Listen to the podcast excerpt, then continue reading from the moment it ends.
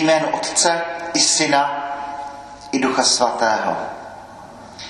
Milost našeho Pána Ježíše Krista, láska Boží a společenství Ducha Svatého, ať je s vámi se všemi. S tebou. Šestá neděle v liturgickém mezidobí, ti, kteří jsou blahoslavení a ti, kteří eh, nejsou. A blaze člověku, který svoji naději vložil v hospodina. Ústřední myšlenka tří textů. V kontextu přicházejícího jara, odcházející pandemie, ale zároveň v kontextu těch válečných hrozeb, které mohou zapálit celou, celou Evropu. Vložme svoje starosti, svoje díky a všechno to, co máme na srdci, do lásky Boží. Čtení z knihy proroka Jeremiáše. Toto praví hospodin. Prokletý člověk, který spoléhá na člověka, kdo za svou oporu pokládá smrtelníka. Svým srdcem odstupuje od hospodina. Je jako jalovec na pustině. Nic dobrého se mu neukáže. Svůj domov má v suchoprázdné poušti, v solném kraji, kde nelze bydlet. Požehnaný člověk, který doufá v hospodina, jehož oporou je hospodin. Je jako strom, který je zasaz, zasazen u vod, který své kořeny vyhání z potoku, když přijde vedro, nestrachuje se. Jeho listí zůstává zelené, ani v suchém roku nemá starosti, nepřestává nést ovoce. Slyšeli jsme slovo Boží. Čtení z prvního listu svatého apoštola Pavla Korintianům. Bratři, káže se o Kristu, že vstal z mrtvých, ale jak potom mohou někteří z vás říkat, že vzkříšení z mrtvých není? Jestliže tedy mrtví nevstávají, ani Kristus nevstal. A nevstali Kristus, vaše víra nemá cenu protože pak jste ještě ve svých hříších a jsou ztraceni i ti křesťané, kteří už zesnuli. Máme-li naději v Krista jen v tomto životě, pak jsme nejubožejší ze všech lidí. Ale Kristus z mrtvých vstal a tak jako první z těch, kteří zesnuli. Slyšeli jsme slovo Boží. Pán s vámi. Slova svatého Evangelia podle Lukáše.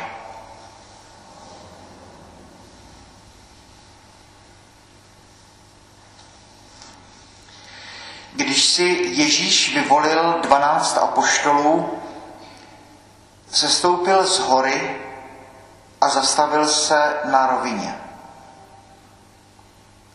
a s ním velký zástup jeho učedníků a velké množství lidu z celého Judska, z Jeruzaléma, i z Týrského a Sidonského pobřeží. Ježíš se zahleděl na své učedníky a řekl, blahoslavení vy chudí, neboť vaše je Boží království. Blahoslavení, kdo nyní hladovíte, neboť budete nasyceni. Blahoslavení, kdo nyní pláčete, neboť se budete smát. Blahoslavení jste, když vás budou lidé nenávidět, když vás vyloučí ze svého středu, potupí a vaše jméno vyškrtnou jako proklaté kvůli synu člověka. Radujte se v ten den a jásejte. Máte totiž v nebi velkou odměnu. Vždyť stejně se chovali jejich předkové k prorokům. Ale běda vám, boháči, neboť už máte své potěšení. Běda vám, kdo jste nyní nasycení, neboť budete hladovět. Běda vám, kdo se nyní smějete, neboť budete naříkat a plakat. Běda, když vás budou všichni lidé chválit, Vždyť stejně se chovali jejich předkové k falešným prorokům. Slyšeli jsme slovo Boží.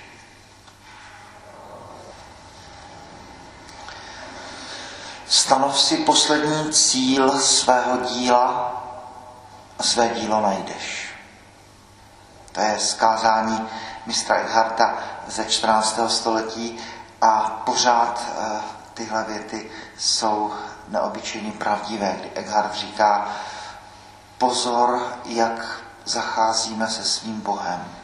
Říká, člověk hledá něco a Boha používá jako svíci. Pak to něco najde a Boha už nepotřebuje. A jindy říká 14. století, 13. století, 14. století, říká, někdo vnímá Boha, odpuste mi to přirovnání, jako krávu, neboť tam vnímá to mléko a sír. Bůh, který jenom vyslýchá modlitby. Ale oč vlastně nám v životě jde? Stanov si poslední cíl svého díla a své dílo najdeš. To je první čtení a vlastně i evangelium, eh, které se ptá, kde teda je ten poslední cíl člověka. Co je na tom nejvnitřnějším pědestálu mé duše. Jaký je ten důvod, proč ráno vstávám, proč se pouštím do, do svých prací, proč jdu do práce nebo proč uh, pracuji uh, ve svém domě. Jaký je ten důvod, proč vlastně žiji. Stanov si poslední cíl svého díla své dílo najdeš. Jeremiáš říká, eh, no, prokletý člověk, který spoléhá na člověku, kdo svou oporu pokládá smrtelníka. Svým srdcem odstupuje od hospodina. A to nejde o to, že bychom si neměli věřit. To přece není uh, tak, že bych člověk neměl věřit člověku. Přece máme na sebe spoléhat. Ale znovu otázka je položena, co je na tom posledním místě mé duše. Co je v tom vnitřním chrámu, na tom pědestálu, či jak to říct, na tom podstavci mé duše. Celý duchovní život je cesta dovnitř vlastní duše, neboť člověk je chrámem Ducha Svatého. Naše duše je hrad vnitru. Ponořujeme se stále eh, k Bohu. Evangelium. Eh, Lukáš si vyvolí 12 apoštolů poté, co se celou noc modlí, protože důležité věci musíme vždycky dělat poté, co, co je předložíme Bohu. A sestupuje z hory na rovinu a říká ty svoje čtyři blahoslavenství a čtyři běda. A komentátoři říkají, no tak to není tak, že by lidé byli takhle rozděleni na dvě skupiny. Možná to všechno platí pro každého z nás. Možná každý z nás v sobě máme jak to blahoslavenství, ale tak třeba i to běda. A začíná zvláštně. Blahoslavení vychudí, neboť vaše je Boží království. Tak eh, na to mnoho teologů, ekonomů a, a, ale i komentátorů biblických říkají, no ale přece v chudobě jako není žádné zvláštní požehnání, jako chudoba není žádná mimořádná cnost. Přece chudým se stanu velmi jednoduše. Dám si nohy na stůl a nedělám nic, počkám. Ale to přece tohle není nic. Člověk má být činorodý, člověk má pracovat ve svém domě, na svých polích, nebo má eh, dělat svoji práci, jak nejlépe eh, umí. A Ježíš ostatně sám se boháčům nevyhýbal, nechá se zvát na ty hostiny, a to dokonce tak, že jeho kritici z řad zbožných farizeů Eh, mu dávají nelichotivé nálepky žrout a pijan vína. Ježíš se tam nechá pozvat k farizeji Šimonovi, pak se tam nechá hostit od celníka Zachea a farizové na něho pokřikují přítel celníků a hříšníků. Ježíš se určitě nevyhýbá eh, bohatství nebo podobně. A říká, běda vám boháči, neboť už máte své potěšení. A zase bychom řekli, přece v tom, že člověku se daří dobře, přece není špatně. Přece máme usilovat o to, abychom, aby, abychom uspěli i tady v tomto světě vezdejším. Problém je evidentně jinde. Problém je v tom, eh, na čem ulpívá mé srdce. Jestli zvládnu to, abych stále svoji naději vkládal na hospodina Máme tady ten příběh krále Šalamouna, komentovaný velmi sarkasticky v knize Kazatel, který si přál od Boha moudrost, dostal ji a nádavkem dostal i to bohatství, ale to bohatství mu potom trochu zatočilo hlavu. Potom začal sňatkovou politiku a ty jeho pohanské princezny odvrátili jeho srdce od hospodina Boha zástupů a šalmon končí velmi a velmi špatně. Kdo říká, že mu peníze nic neříkají, že je od nich naprosto odpoutaný, tak eh, možná nedocenuje velikost tohoto pokušení.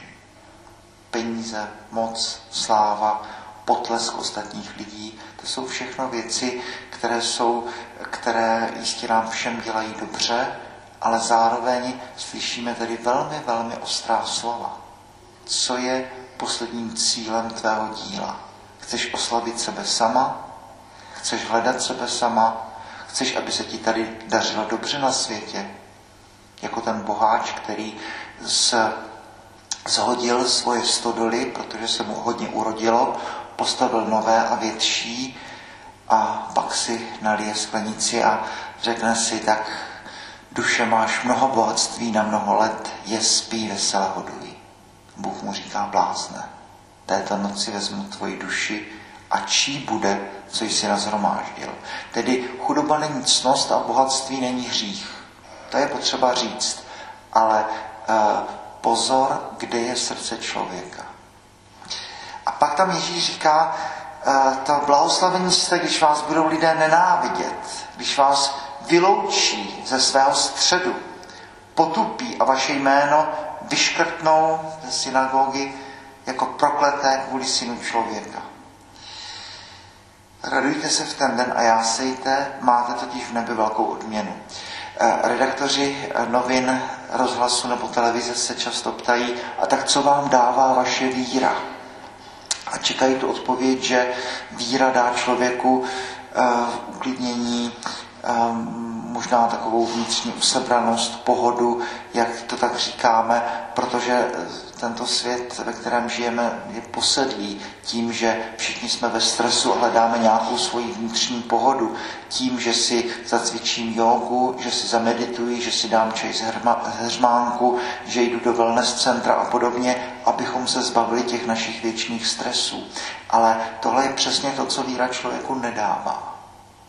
Víra dává člověku uh, smyslu plný život. Život, který, který je divoký, život, který dává smysl, který má šťávu, eh, život, který je, ano, nakonec radostný. Ale není to život, který by byl jednoduchý. Víra život často velmi komplikuje.